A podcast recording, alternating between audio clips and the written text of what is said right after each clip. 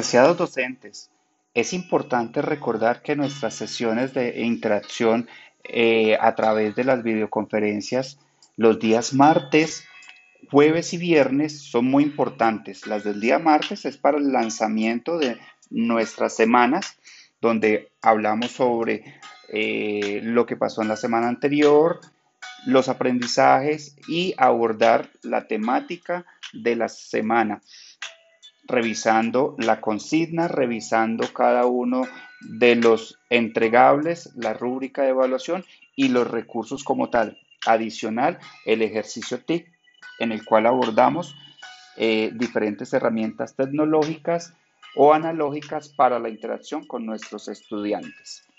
El día de hoy nos vemos a las 5 en punto de la tarde.